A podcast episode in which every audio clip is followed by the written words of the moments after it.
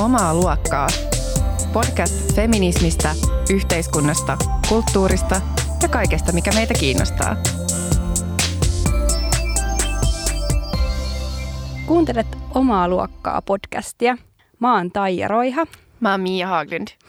Tämä on podcast yhteiskunnasta, kulttuurista, feminismistä ja kaikesta siitä, mikä meitä kiinnostaa. Taija, me ollaan uudessa paikassa. Me ollaan aloittamassa meidän ää, uutta tuotantokautta studiossa. Missä me ollaan? Me ollaan täällä Radio Helsingin studiossa äänittämässä ja mua jännittää jotenkin ihan sikana. Mä en tiedä mistä yhtäkkiä niin tuli, mutta on vaan tämmöinen, että wow. Siis Tämä on tosi jännittävää. Me istutaan siis ihan, ihan oikeassa radiostudiossa. Meillä on kuulokkeet päässä. Meillä on kummallakin omat mikit. Tämä on vähän eri meininki, kun istuu meidän keittiössä ja nauhoittaa mun puhelimeen. Mulla on myös sellainen olo, että mä oon tosi kaukana susta, kun sä oot tolleen pöydän toisella puolella. Niin tämmöinen hirveä etäisyys. Nimenomaan. Mutta tämä on siis tämä meidän jännä uutinen ja paljastus. Me aletaan siis tehdä omaa luokkaa yhteistyössä Radio Helsingin kanssa. Eli tästä edes oma omaa luokkaa löytyy äh, tavallisten kanavien lisäksi äh, myös Radio Helsingin sivuilta. Mm, tai sieltä sivujen kautta. Joo. Joo. Äh, ja tänään me puhutaan sopivasti teemasta, joka kytkeytyy itse asiassa tähän, missä me nyt ollaan, eli radion tiloissa. Me tullaan puhumaan puhumisesta. Mm, joo, se sopii jotenkin hyvin tähän Kyllä sopii. aloitukseen. Joo, ja, ja puhumisen mm. ää, sukupuolesta, eli kaikenlaisiin asioihin, mikä liittyy tota, sukupuoleen ja äänenkäyttöön ja puhetapoihin, täytesanoihin ja niin edespäin, niin edespäin. Mutta ennen kuin me mennään ää, tämän päivän varsinaiseen teemaan, niin äm, Taija, mitä sulle kuuluu tai mikä sua tällä hetkellä kiinnostaa?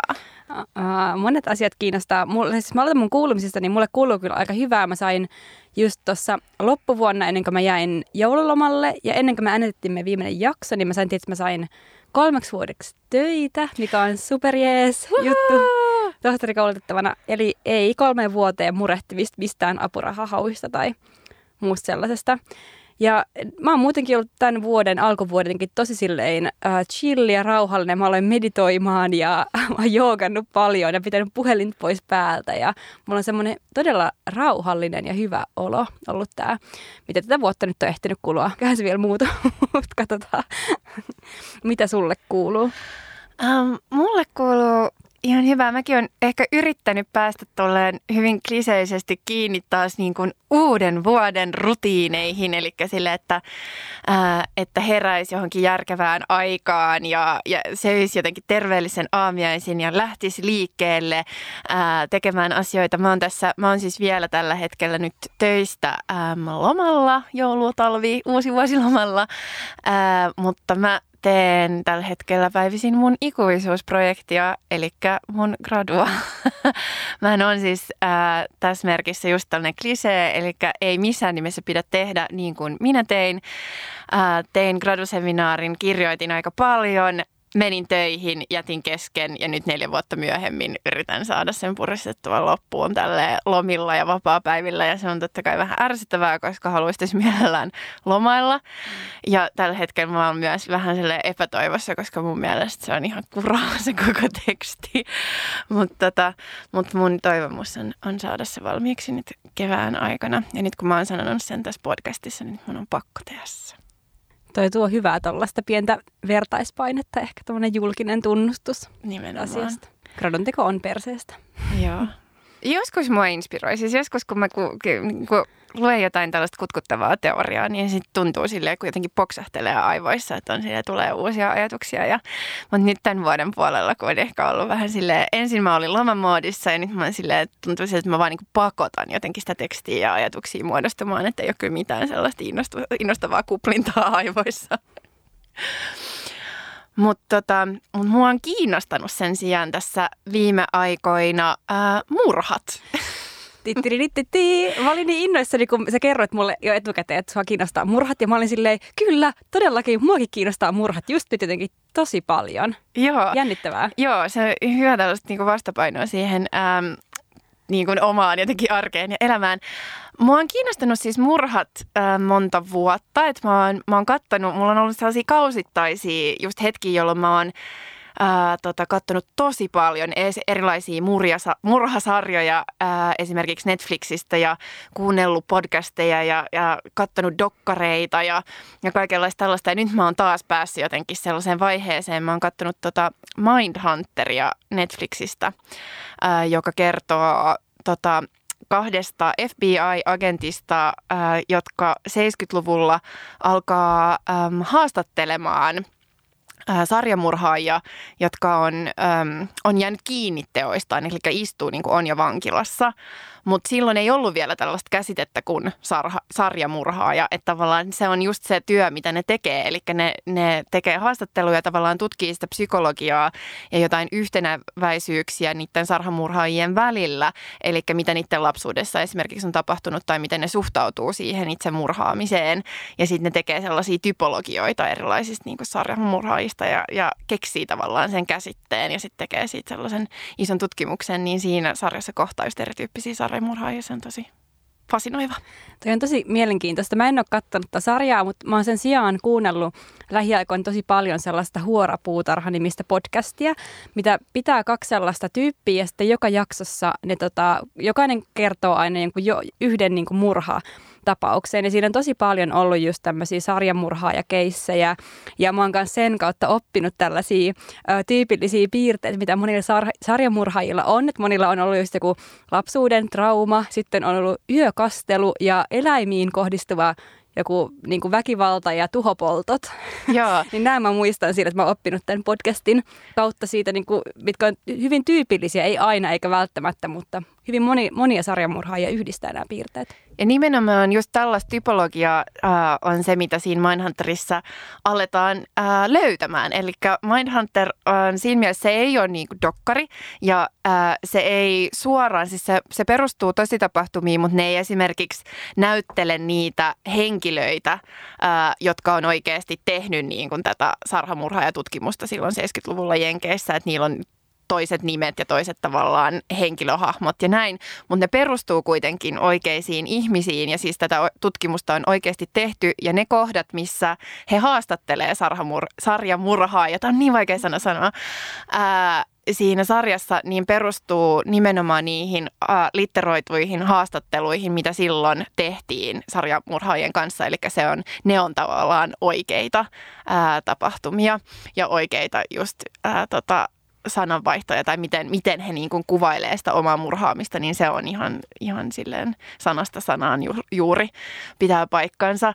Ja, ja joo, ja se on siis todella mie- mielenkiintoista just tämä myöskin suhde kun he on miehiä kaikki, mitä siinä käsitellään, ja sarjamurhaajat on usein miehiä, niin just se suhde niin kuin omaan äitiin ja vanhempiin ja, ja siihen ja just nimenomaan tämä eläinten ää, tota, mikä on torture? Kidutus. Niin, eläinten kiduttamista. Ää, ja sitten tavallaan vähän sellaista kokeilua niin kuin siinä ennen kuin siirtyy ihmisiin. Kamala ajatus. Kokeilen kiduttaa eläimiä ennen kuin siirryn ihmisiin. Yäk. Mutta siis nämä murhajututhan on täynnä tällaista tosi just yäk osastoa, mitä ei tavallaan ei halua kuulla, mutta sitten kuitenkin kuuntelee, koska jotenkin se viehättää tosi paljon. Mutta ei pelkästään mun mielestä ne ällötysjutut. Esimerkiksi mä oon kuullut tämä tätä Serial-podcastia, mitä mä tiedän, että sä oot kuunnellut kanssa. Ja siinähän ei tavallaan ole mitään sellaista, että eihän siinä mässäillä millään raoilla yksityiskohdilla tai muulla. Että siinä on vaan kyse siitä, että pyritään selvittämään, että kuka oikeasti teki ähm, tämän tota, ähm, nuoren naisen murhan vuonna 1999. Ja tota, siinä jotenkin mua aina aika paljon kiehtoo just tämä syyllisyyden niin kuin käsittely, että on pakko saada syyllinen, vaikka olisi hatariakin perusteita, mutta kunhan saadaan syyllinen jolle, niin kuin täh, tälle kamalalle tapahtumalle ja jotenkin sitten se, että miten niitä aina perustellaan ja muuta. Joo, ja totakin käsitettä ää, syyllisyyttä käsitellään aika paljon siinä Mindhunterissa, koska ennen tätä ää, tavallaan kasvatustieteellistä tai, tai ihmistieteellistä näkökulmaa, josta sitten syntyy tämä sarjamurhaa ja ää, typologia, niin niin käsiteltiin vaan sitä, että onko henkilö syyllinen vai eikö ole, mutta ei tavallaan kiinnostunut, että miksi henkilö syyllistyy tiettyihin asioihin tai mikä hänet saa käyttäytymään tietyllä tavalla, vaan, vaan kiinnosti niin kuin vain ja ainoastaan. Ja sitten siinä aluksi niin kuin monet muut poliisit tai, tai FBI-agentit kyseenalaistaa tätä projektia just sillä, että no mitä väliä sillä on, että miksi he ovat tehneet sen. Hehän ovat syyllisiä ja syyllisyys on jo todistettu, niin, niin mikä niin kuin siinä kiinnostaa. Mutta se, mikä siinä tavallaan, se on just se osa, mikä tulee sen syyllisyyden jälkeen, ainakin se, mikä mua kiinnostaa, on just se miksi. Mm. Mikä sua murhissa kiinnostaa? No mua, joo, kyllä kiinnostaa myös tämä niin miksi, mutta mä en tiedä murhissa, mutta näissä murhajutuissa, niin tavallaan mua kiehtoo se, että se on niin kuin aina joku rajattu keissi ja sitten siinä on, jotenkin haetaan just selityksiä niin kuin kaikelle. Että jotta me pystyttäisiin vaikka todistamaan jonkun syyllisyys, niin kuin vaikka tässä Serial-podcastissa, niin siinä käydään läpi hirvittävän montaa niin kuin eri asiaa. Sitten jotenkin kiehtoo se jotenkin palapelimäisyys tai sellainen, että et, et niin kuin tavallaan kun elämä on jotenkin muuten niin semmoista vaikeaa ja hahmotonta, kuten on nämä murhajututkin joo, mutta siinä on kuitenkin joku semmoinen niin kuin tietty rajallisuus tai semmoinen, että kaikkein on mahdollisesti olemassa joku vastaus. Paitsi sitten ehkä näihin vaikeisiin kysymyksiin siitä, että miksi joku teki sen, niin nyt ei ole välttämättä niin helppoja aina vastata, mutta, mutta sen itse vaikka murhan tapahtumiin, vaikka että mikä oli vaikka jonkun päivän kulku ja miten niin kun sitä selvitetään sitä syyllis, syyllisyyttä, niin joo. Niin toi on just varmaan se syy, miksi äh, CSI sarjat on niin suosittuja, koska siinähän just nimenomaan käydään läpi sitä. Ja siinähän ei keskitytä just ehkä siihen psykologiseen aspektiin, vaan siinä käsitellään enemmän just sitä murhapaikkaa tai mitä kaikkia todisteita siitä voi löytää ja miten niin kuin pienimmätkin jotenkin palaset, mitä, mitä ää, se syyllinen jättää jälkeensä voi sitten johtaa siihen, että hänet saadaan kiinni siitä tapahtumasta. Mm. Tota, mun tekee mieli sanoa tähän teemaan se, että mun ö, suuri fanituksen kohde, eli Patti Smith, niin hän myös tota, rakastaa tosi paljon näitä tällaisia no, niin kuin etsiväsarjoja tai murhasarjoja tai sarjoja, missä selvitetään tällaisia jotain rikoksia tai murhia. Ja sitten hän on just kirjoittanut näin tässä M-Train-nimisessä kirjassaan, että, että yesterday's poets are today's detectives. Ja niin se jotenkin se kiinnostaa mua jotenkin se sen, miten se puhuu niin, kuin, niin hienosti mun mielestä siitä, että mikä siinä viehättää, että on pakko sille jumittaa jossain hotellihuoneessa katsomassa jotain rikossarja, maratonia ja muuta. Ja Patti Smithillähän tehtiin joku tämmöinen cameo-rooli johonkin, tota, mä en muista enää mihin sarjaan, mutta kuitenkin.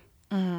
Siis jos murhat kiinnostaa, niin, niin, tota, niin voidaan, voidaan suositella ää, just näitä sarjoja ja sitten myös mun mielestä mielenkiintoinen kuvaus ähm, murhasta, jossa murhaaja tavallaan ei ole jäänyt vielä kiinni, on äh, HBOlta sellainen kuin Jinx. Se oli musta hyvä. Se Netflixin Making a Murderer oli ihan ok. Äh, siinä taas Making a Murdererissa yritetään todistaa, tai en mä tiedä yritetäänkö siinä oikeastaan todistaa, mutta kyseenalaistetaan, että onko äm, oikea henkilö joutunut vankilaan tietystä murhasta. Ää, ja sitten taas Jinxissä mietitään sitä, että miten tätä henkilöä, joka selkeästi on tehnyt nämä murhat, ei ole joutunut, vaikka hän on siis ollut äm, tota, joutunut niin kuin tuomioistuimen eteen tavallaan yhdestä murhasta. Ja hänet todettiin, että hän on sen tehnyt, mutta hän pääsi kuitenkin vapaaksi, koska hän pystyi jotenkin todistamaan, että se oli itsepuolustusta, vaikka hän paloitteli ihmisen ja heitti jokeen.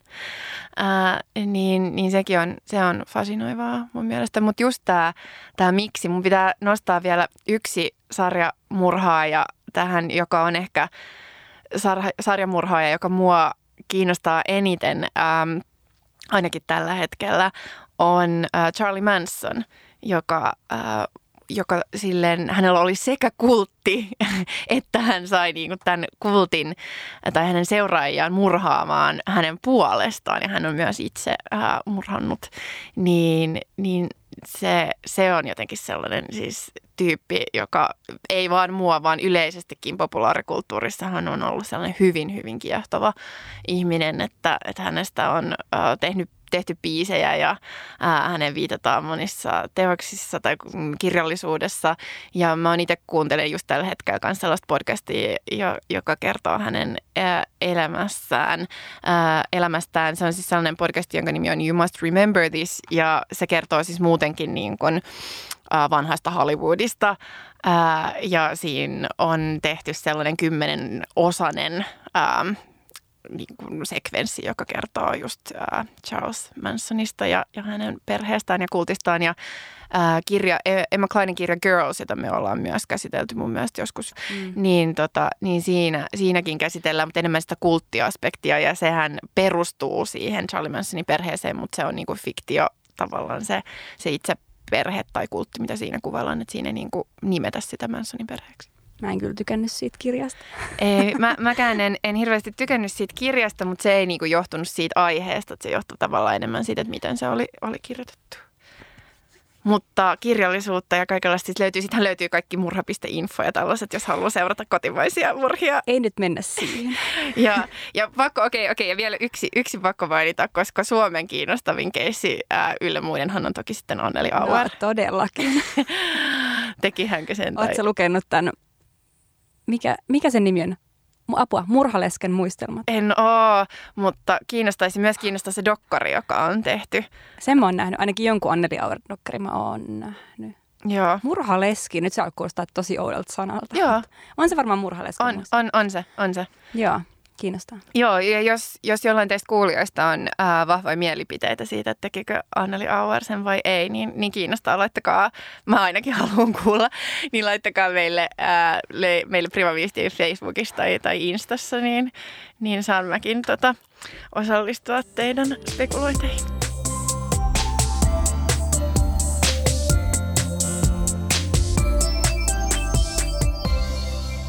Mutta mennäänkö eteenpäin tähän ää, päivän itse teemaan, eli puhumiseen? Mennään. Tota, niin, jotenkin mä ajattelin nyt, kun me ollaan vielä täällä studiossa, ja sitten mun on ehkä vielä pakko kertoa tähän meidän kuulijoille, että tämä on niin kuin jotenkin niin eri meininki kuin normaalisti, koska me ollaan just nämä kuulokkeet päässä ja me puhutaan tämmöisiin oikeisiin mikrofoneihin ja meidän ympärillä on tämmöisiä kaikki äh, palkkeja, mitkä liikkuu ja nauhoittaa meidän ääntä ja mä oon tosi tietoinen mun äänestä just nyt ja musta must tuntuu, että se myös aiheuttaa tietynlaista niin kuin, ö, jännitystä tähän hommaan. Mutta yksi asia, minkä takia mä halusin, tai ehkä me molemmat haluttiin puhua tästä aiheesta, on se, että, että myös tämä podcastin teko on laittanut meidät aika paljon ehkä miettimään asioita, mitkä liittyy puhumiseen, liittyy ehkä sekä ääneen, äänenpainoihin, sanavalintoihin, tilankäyttöön, kaikkeen tällaiseen asiaan. Ja siihen, miten monimutkaista se oikeastaan on ja miten sukupuolittunutta ja miten jotenkin sellaista, en mä tiedä, välillä hankalaa. Mm. Onko tämä tai ensimmäinen kerta, kun meillä on siis tosiaan kuulokkeet päällä, eli me kuullaan meidän omaa ääntä samalla aikaan, kun me nauhoitetaan tätä ää, podcast-jaksoa. Onko tämä tai ensimmäinen kerta, kun sä kuulet sun omaa ääntä samaan aikaan, kun sä puhut? Niin siis ainahan mä kuulen totta kai siis niin, mun mut... ääntä, kun mä puhun, mutta... Mutta siis tällä tavalla joo, niin. koska tämähän kuulostaa ihan eriltä. Ja se on mulle tosi niin kuin, hankalaa. Mä oon aina vihannut kuulla mun omaa ääntä nauhalta. Mä muistan, tota, kerron pari esimerkkiä. Muistan, kun mä tein mun graduhaastatteluja ja mulla oli paikoin se litteraatio oli ihan sika vaikeaa, koska mä olin vaan silleen, että mä kuulostan niin tyhmältä eikä, ei se ollut pelkästään se ääni, vaikka mun äänikin kuulosti mun mielestä oudolta, mutta se oli enemmän se, että kauhean kun mä käytän paljon täytesanoja ja eihän tuosta kysymyksestä saanut mitään selvää ja miksi mä voit tehdä vaan ja muodostaa selkeitä kysymyslauseita tai jotakin tällaista. Ja muistan myös yhden tämmöisen puheviestinäkurssin yliopistossa, missä meidän piti niin kuin pitää puheet ja ne nauhoitettiin. Ja sitten meidän tehtävä oli analysoida sitä nauhaa tai siis ihan sitä kuvan kanssa sitä meidän puhetta ja sitä kuvaa. Ja mua ahisti jotenkin niin paljon, että mä en tehnyt sitä tehtävää. Ah, mä vaan skippasin sen. Mikä ja mä feikkasin, että mä olin tehnyt sen. Mikä siinä ahdisti? En mä tiedä. Jotenkin se, että ei mua silleen yleensä ahdista hirveästi mennä puhuu johonkin tilanteeseen. Mutta sitten se, että se jotenkin jää siihen. Tiedät, että se jotenkin tallentuu. Ja kaikki muut, ehkä myöskin kaikki virheet, mitä mä teen tai muut tällaiset, niin ne on myös hirveän silleen jotenkin, että en mä tiedä, ne on niin kuin näkyviin, niin sitten tulee yhtäkkiä konkreettisia, kun pystyy osoittamaan sen, että nyt sä, miksi sä sanoit tosta tolleen, tai, tai miksi sä sekoilet tässä sun sanoista tai jotakin muuta. niin tavallaan ne virheet, joita sä et tee, kun sä kirjoitat, koska sä voit editoida ne pois. Nimenomaan. Niin ne jää kuitenkin näkyväksi siinä puhe- puheessa. Joo. mulla taas on ihan eri suhtautuminen tähän mun puhutun äänen kuulemiseen, ää, koska tota, no ensinnäkin tämä ei ole mulle ensimmäinen kerta, kun mä kuulen mun omaa ääntä samaan aikaan, kun mä puhun siltä, miltä se kuulostaa muille, eikä vain minulle päässäni. Niin tota, koska mä oon ää, tehnyt monia radiojuttuja aiemmin, ää, ja mä itse asiassa tykkään enemmän mun äänestä siltä, miltä se kuulostaa muille, kuin siltä, miltä se kuulostaa mulle itselleen. Mun mielestä mulla on paljon sympaattisempi ääni kuin se, miltä mä itse kuulen aina, kun mä puhun. Niin mä tykkään siitä, että mulla vois, voisinpa mä koko ajan vaan tota, ää, kävellä tällaiset kuulokkeet päällä ja, ja reflektoida sitä, että miltä mä oikeasti kuulostan. Enkä vaan kuulosta mun mun omaa ääntä, mutta mä huomaan myös, että se mun oman äänen ää, kuuleminen vaikuttaa siihen, miten mä puhun. Et mä uskon, että mä puhun ehkä vähän rauhallisemmin, kun mä kuulen sen itse kuulokkeiden kautta. Mä puhun ehkä, mä en tiedä, puhuks mä ihan hitusen ehkä matalammalla äänellä äm, tai jotain. Mutta mut jotain siinä on, että et kun mä kuulen sen, miltä se kuulostaa, niin mä alan kontrolloimaan tavallaan itseäni eri tavalla kuin miten silloin, kun mä puhun ilman näitä kuulokkeita tai kuulematta siltä, miltä se kuulostaa muille. Hmm. Tuo pitää varmaan paikkaansa, koska kyllä just kun mä sanoin aikaisemmin, että on hirveän tietoinen olo siitä, että puhuu ja miten puhuu, niin sitten siihen kiinnittää myös huomioon. Mutta mikä mulle tuli mieleen, mikä oli yksi ensimmäisiä asioita, kun mä kuuntelin meidän ihan en, ensimmäistä podcast-jaksoa silloin, kun me oltiin tehty se viime kesänä, niin mietin niin kuin mun täytesanojen käyttöä. Ja se oli niin kuin, niin kuin, niin kuin, se oli ihan hirveetä. Ja mä olin jotenkin tosi kiusaantunut siitä. Ja sitten mä tulin jotenkin tosi tietoiseksi siitä ja ajattelin, että nyt mun pitää jotenkin alkaa hillitä itteeni niin kuin näiden täytesano, täytesanojen käytön kanssa. Ja näin poispäin. Ja mä oon ehkä onnistunutkin siinä, mutta sitten mä oon alkanut miettimään myöskin, että, että miksi se on niin tärkeää. Tai että miksi meille on niin tärkeää jotenkin viilata meidän puhe niin jotenkin virheettömäksi, niin jotenkin sellaiseksi ihanteelliseksi, että siitä ei saisi kuulua mitkään epäröinnin äänet tai mitkään sellaiset jotenkin, en mä tiedä, ehkä vaan inhimillisen vuorovaikuttamisen äänet. Ja mä luin just jonkun lehtiartikkelin, se oli tyyli joku Ylen tekevä, missä oli joku kieli tai en mä tiedä puheviestintätieteilijä tai jotain. Ja se just puhui siitä, että ei se nyt ole huono asia se, että ihmiset käyttää täytä sanoja, että se on vaan niin kuin osa vuorovaikutusta. Ja niin, mun mielestä se on jotenkin tosi lohdullinen ajatus. Nimenomaan, musta ilman täytesanoja niin olisi vaikeampi tuottaa sellaista soljuvaa tekstiä tai sellaista, joka on y- yhteneväistä tai jotenkin sellaista puhesorinaa, että silloin tulisi vaan enemmän tällaisia katkoja ja taukoja. Ja, ja sun pitää, kun sä puhut, mun mielestä antaa myöskin sun aivoille jotenkin aikaa miettiä, että mitä sä sanot seuraavaksi ja sen takia käyttää nimenomaan niin kuin tota näitä täytesanoja. Mm. Mutta siis monethan näistä puheeseen liittyvistä asioista, niin kuin vaikka täytesanojen käyttö ja tietynlaiset puhemaneerit muutkin, niin ne on myös hirvittävän sukupuolittuneita ja myös arvolatautuneita. ne ei ole vaan silleen neutraalilla tavalla sukupuolittuneita, vaan monet niistä puhetavoista, mitkä yhdistää ne jotenkin naisellisiin, niin ne jotenkin silleen kamalia ja hyi ja näin. Niin mä haluan lukea teille nyt otteita vauva.fiin keskustelupalstalta. Uh, vuodelta 2015, eli aika tuoreita itse asiassa nyt alkaa. Uh, Prisma-studiossa oli äsken nuori tiedennainen, jonka ääni oli niin hirveä, kuiva, nariseva, etten voinut ohjelmaa seurata. Hänen äänensä oli sijoittunut kurkkuun aivan väärin, enkä tiedä missä se johtuu.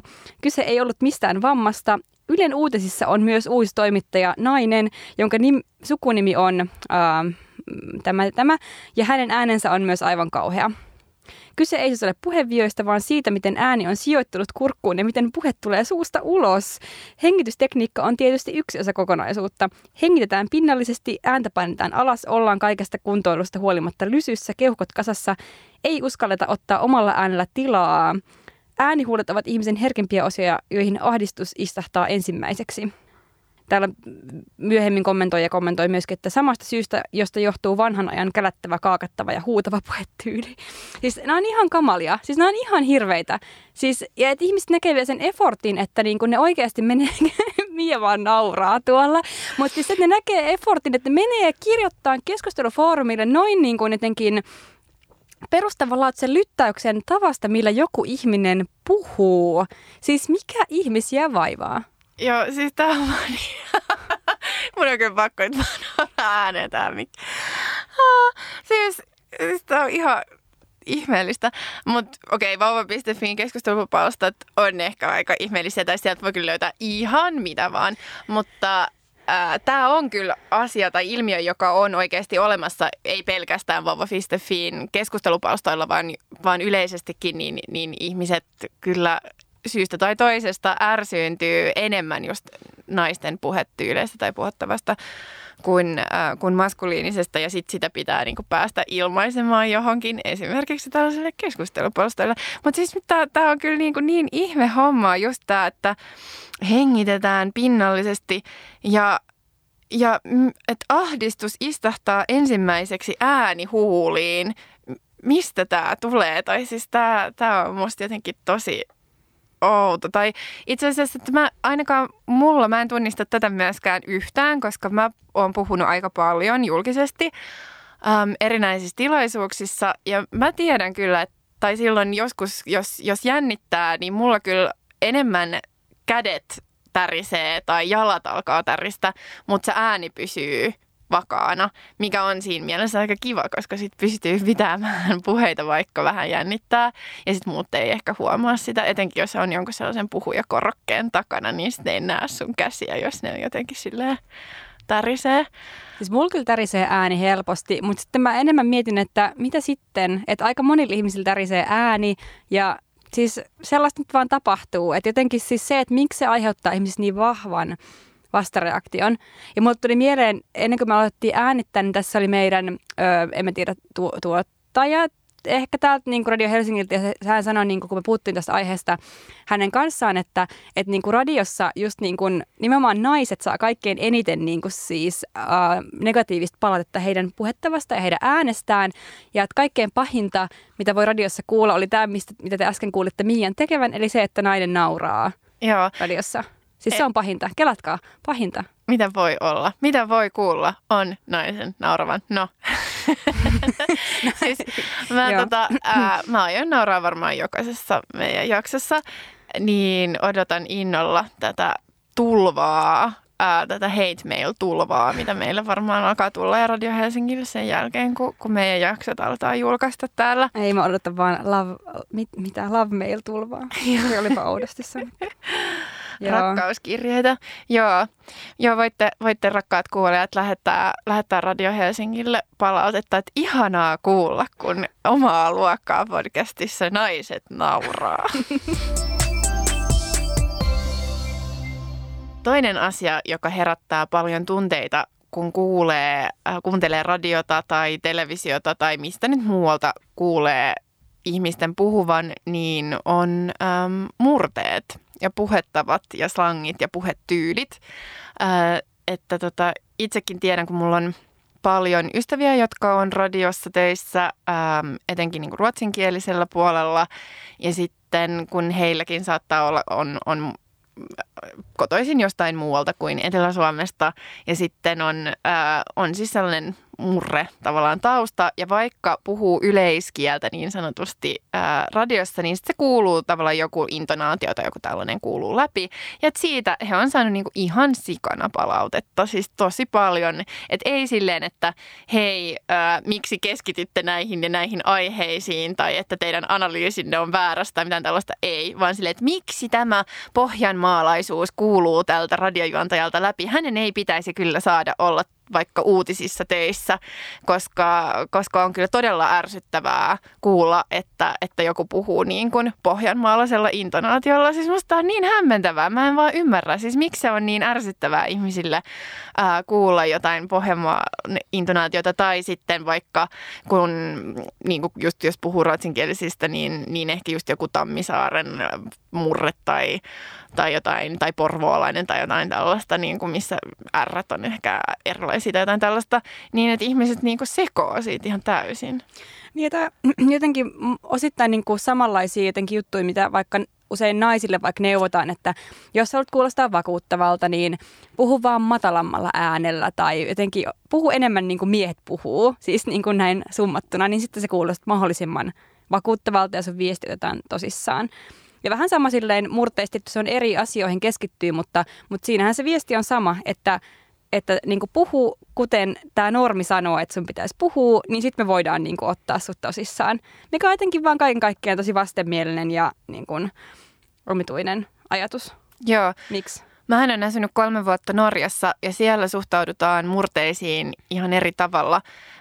siellä myös on siis tosi vahvoja, vahvoja murteita, mutta perinteisesti niistä on haluttu pitää kiinni sen sijaan, että niitä yritetään jotenkin assimiloida, jos vaikka muuttaa paikkakunnalta toiselle, niin niin laitetaan jotenkin enemmän paukkoja siihen, että yritetään pitää kiinni siitä omasta murteesta, kun, kun se voi olla myöskin vaikeaa, kun kuuntelee koko ajan jotain toista, että muistaa tavallaan sen puhettavan, mikä oli siinä omassa murteessa, että ei, ei lähdekään niin kuin muuttaa sitä, kun sitten taas tuntuu siltä, että Suomessa, jos muuttaa paikkakunnalta toiselle, niin mahdollisimman nopeasti ehkä sitten yrittää jotenkin karaista poista sitä, sitä murretaustaa, etenkin jos vaikka muuttaa toiselle paikkakunnalle opiskelemaan korkeakoulussa tai jotain tällaista, niin sitten yrittää jotenkin silleen vaan, ettei ihmiset niitä kuulisi ja yrittää oppia puhumaan. Ehkä ehkä enemmän niin kuin kirjakieltä tai, ei, mm. tai yleiskieltä niin sanotusti, kuin se, että yrittäisi niin kuin assimiloitua johonkin tiettyyn paikalliseen murteeseen, vaan se, että jotenkin saisi kaikki niin kuin murteet jotenkin, tai puheet tyylit karaistua pois. Ainakin tällainen kokemus mulla oli jotenkin korkeakouluopinnoista, mutta mä tein ne pääosin myös ruotsiksi, niin ehkä sekin vaikuttaa vaikuttaa, vaikuttaa asiaan, mutta vielä tuosta Norjasta, niin siellä voi siis kuulla just vaikka TV-uutisissa tai, tai radiossa äm, eri murteita.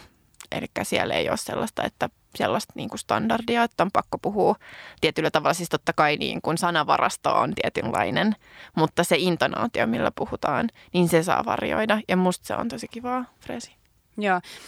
Um, mua kiinnostaa myös sellaista niin kun, kokemuksia, mitä ihmisillä on, että jos ne puhuu eri tavalla kuin mitä ni, niitä, niin kun, tai miten, eri tavalla kuin miten niiden oletetaan puhuvan, johtuen vaikkapa niiden sukupuolesta. Uh, meidän tällainen uh, ehkä sisarpodcast, voisiko sitä sanoa, eli Mikä meitä vaivaa, jota tekee Veikka Lahtinen ja Pontus Purokuru, niin heillä oli yksi jakso, missä käsitteli uh, heidän saamansa kuulijapalautetta, missä valitettiin, että heidän äänensä on nariseva. Ja, ja he analysoivat sitä niin kuin, osittain myös niin kuin sukupuolen näkökulmasta ja siis siitä, että miten niin kuin ahtaat on ne raamit, että miltä vaikka, vaikka niin kuin ihan siis miestenkin äänen pitäisi kuulostaa, että, se ei, että sitä ei koeta niin kuin häiritseväksi. Niin se jotenkin kyllä laittoi mut miettiin niin kuin tosi paljon niin kuin sitä, että miten niin kuin jotenkin, en mä tiedä, iso asia tämä ääni ja se, että ääni vastaa sitä mielikuvaa, mikä sulla on ihmisistä, niin on. Ja just myös tosi paljon kiinnostaa ja olisi kiva kyllä, jos meillä olisi puhumassa täällä meidän kanssa esim. Niin kuin tota, sukupuolen korjausprosessi läpikäynyt tyyppi, koska kiinnostaisi paljon niin kuin kyllä jutella myös tästä, että millä, miten niin kuin tavallaan se ympäristön vastaanotto tai niin kuin on, on muuttunut sen myötä, kun vaikka, vaikka hormonihoitojen myötä alkaa ääni muuttua siitä, mitä se on joskus ollut. Mm-hmm. Uh, Veikka ja Pontushan myös um, sai coachausta tota, tällaiselta puheammattilaiselta siinä, että miten heidän tulisi puhua podcastissa. Ja, ja he on puhunut just tästä narisevasta äänestä, että he on saanut kuulla, että heillä on nariseva ääni ja ketkä nyt narisee yleisesti? No naiset. No, naiset, naiset narisee. niin nyt, nyt, tota, nyt he lopettavat narinan ja puhuvat mm enemmän ammattimaisesti, mutta... Mutta kun tästä mulle tulee mieleen se, että, että kumpi strategia pitäisi ottaa? Että pitäisikö olla se, että okei, nyt mä niin jotenkin alan kiinnittää just aktiivisesti huomioon mun täytesanojen käyttöön, tai alan kiinnittää huomioon siihen, että nariseeko mun ääni vai ei, tai puhuuko tarpeeksi matalalta vai en, vai pitäisikö olla enemmän vaan silleen, niin kuin, että embrace it. Tai siis silleen, että, että, tää on vaan, että mä vaan puhun näin ja silleen, että eläkää sen kanssa. Sitten mä luin yhden semmoisen äh, netissä semmoisen jutun, minkä otsikko oli tämän tyyliin sellaista, että could we just like get over the way women talk tai jotakin tällaista, tai speak. Ja siis siinä oli vain se pointti silleen, että okei, okay, että naiset käyttää tosi paljon vaikka, niin kuin vaikka pyytelee anteeksi, kun ne puhuu, käyttää täytesanoja. Ja mitä sitten? Että se on, usein voi olla myös silleen tapoja, millä otetaan niinku kuulia huomioon ja osa, yrittää osoittaa sitä, että on niin jotenkin vastaanottavainen ja ei ole välttämättä niin ehdoton kaikessa, niin kuin mitä sanoo, totta kai asiat vähän riippuen ja näin. Mutta mitkä voi oikeastaan tehdä vuorovaikutustilanteista aika paljon niin kuin parempiakin. Joo, ja ehkä sille tasavertaisempia ja kannustaa siihen, että muutkin tilassa olevat voi ottaa tilaa ja puhua, ää, koska se ei ole niin tavallaan vakavaa, että miltä kuulostaa, kun puhuu. Että se on se sisältö ja se sun oma ajatus ja sen esiin tuominen, joka on siinä keskiössä, kun se, että sun pitäisi olla jotenkin tietynlainen, jotta sä saat ottaa sitä tilaa ja puhua. Ää, ehdottomasti siis musta todellakin ää, sen kun vaan naristaa ja puhutaan menemään.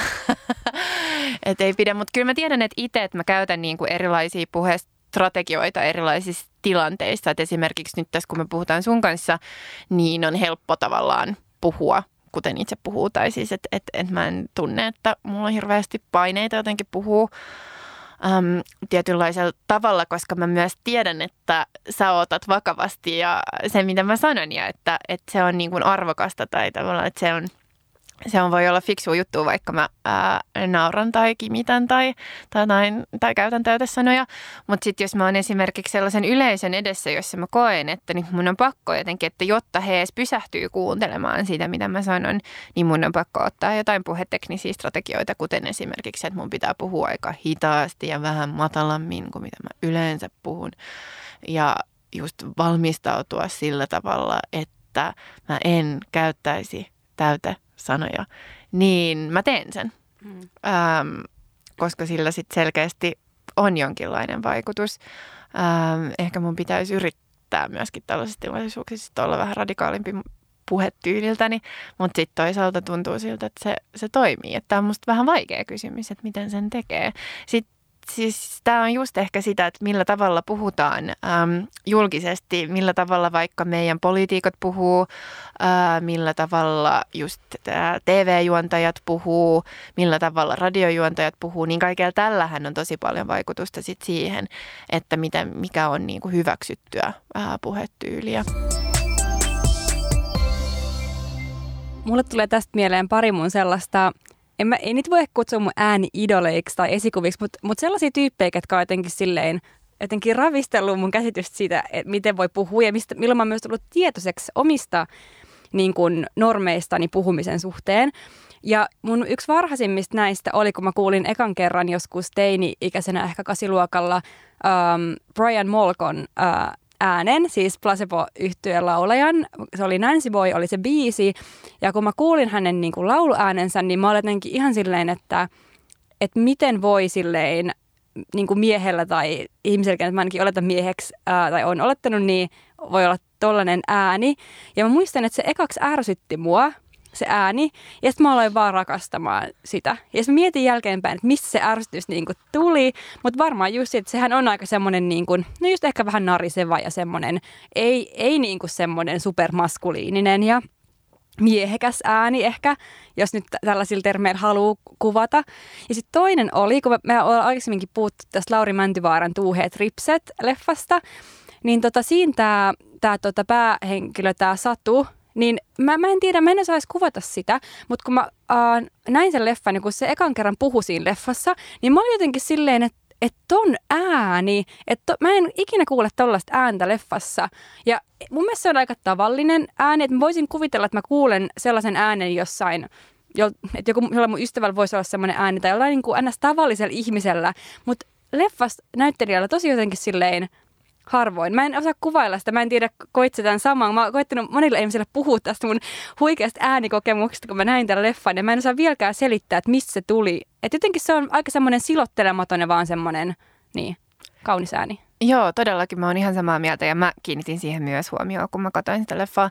Ja mä mietin myöskin sitä, että, että onko siinä ollut äm, tota, ajatus siinä, kun hänet on kästetty tähän leffaan myöskin. Että tavallaan siis hän, musta hän on mahtava näyttelijä ää, ja, ja, tota, ja on just jotenkin tosi freesi, mä tiedän, ylipäätänsä niin kuin koko olemukseltaan. Ja siihen kuuluu mun mielestä just voimakkaasti tämä ääni, joka just rikkoo kuitenkin vähän sellaisia standardeja siitä, että minkälaista ääntä kuulee ää, julkisuudessa. Tai että et, et se ei kuulosta sellaiselta niin kuin tekniseltä ja treenatulta, kuten monen ammattinäyttelijän ääni kuulostaa, vaan se kuulostaa just sellaiselta, siinä on niin kuin paljon jotenkin mun mielestä tunnetta ja sellaista persoonaa ja sellaista silleen, en mä tiedä, jotenkin niin kuin mielenkiintoa herättävää ää, kutkutusta tai jotain siinä äänessä.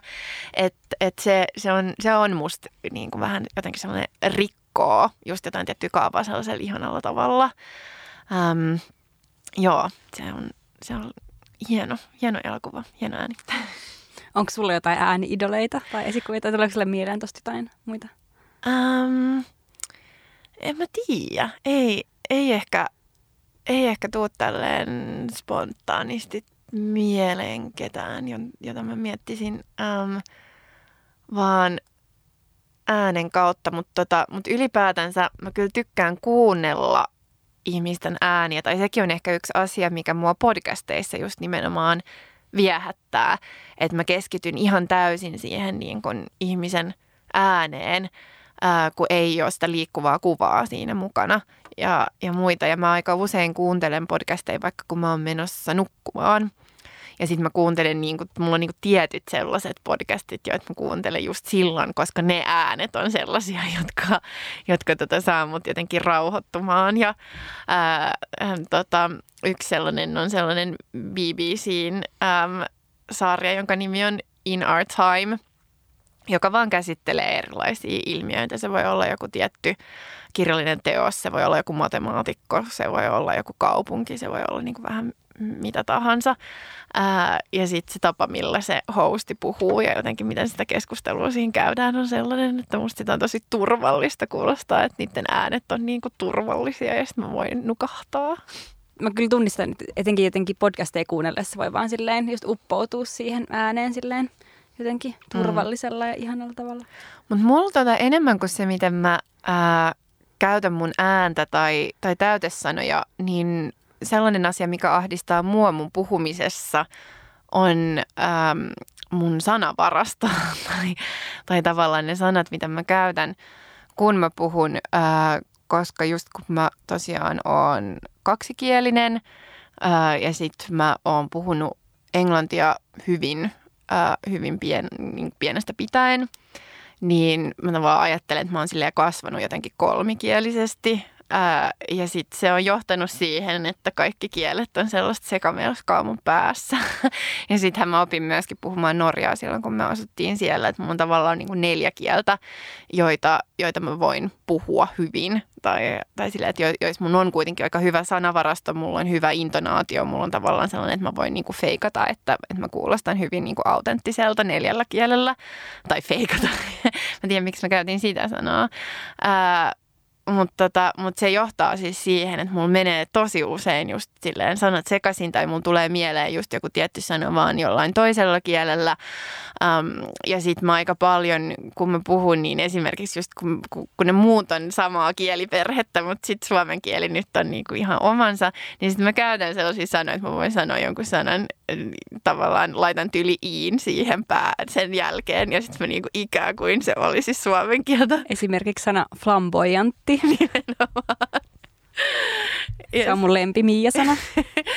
Joo, ja tämä on just sellainen asia, josta esimerkiksi sä naurat sillä aika paljon ja sitten kyllä siis monet muutkin muutkin mun ystävät nauraa sille ja, ja, ja just esimerkiksi ää, Veikko Lahtinen on mulle aina välillä, kun se haluaa kiusata mua, niin sit se, se, tota, ää, se se imitoi mua ja on silleen, että niin, niin, siis mikä tämä sana nyt olikaan? ja, ja sitten, sitten heittää englanninkielisiä sanoja. Ähm, koska mä teen sitä siis tosi usein. Mä oon silleen, että mulla tulee niin kun, äh, katkos jotenkin aivoissa ja sitten mä oon silleen, helkkari tää sana, tää sana, tää sana.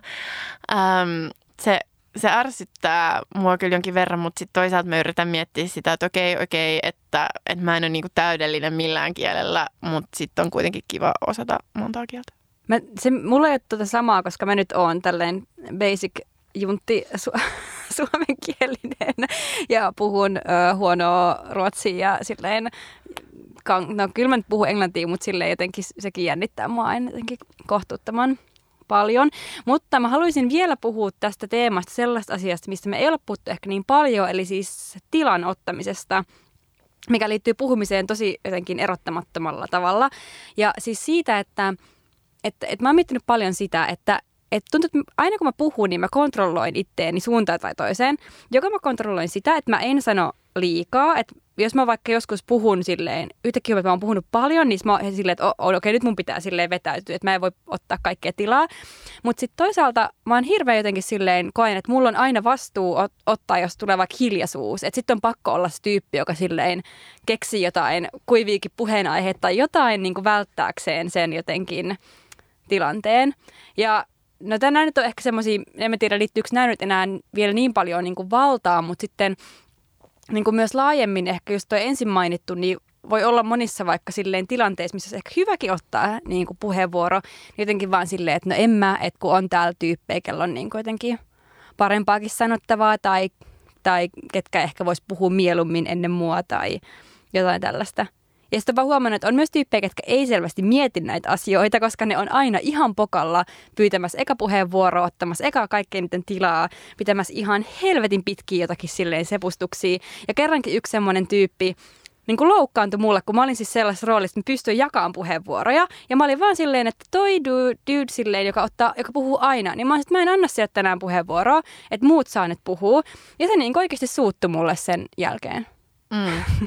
siis niin, niin joo. Äh, mäkin olen ehkä sellainen, joka puhuu aika paljon äh, ja otan paljon tilaa. Ja joskus ehkä jotain vuosia sitten mä just ajattelin, että mä aloin tehdä sitä aika tietoisesti, koska mä halusin tavallaan tehdä sen sille feministisenä tekona, että, että just sellaisessa tilassa, missä on... Ähm, missä on paljon miehiä, tai sitten sellaisessa tilassa, missä mä koen, että nyt mä en olisi oikeastaan tarpeeksi fiksu sanomaan jotain, niin mun pitää sanoa jotain, koska sit se koska mun on päästävä tavallaan sen tunteen yli, että mä en ole tarpeeksi fiksu nyt puhumaan täällä.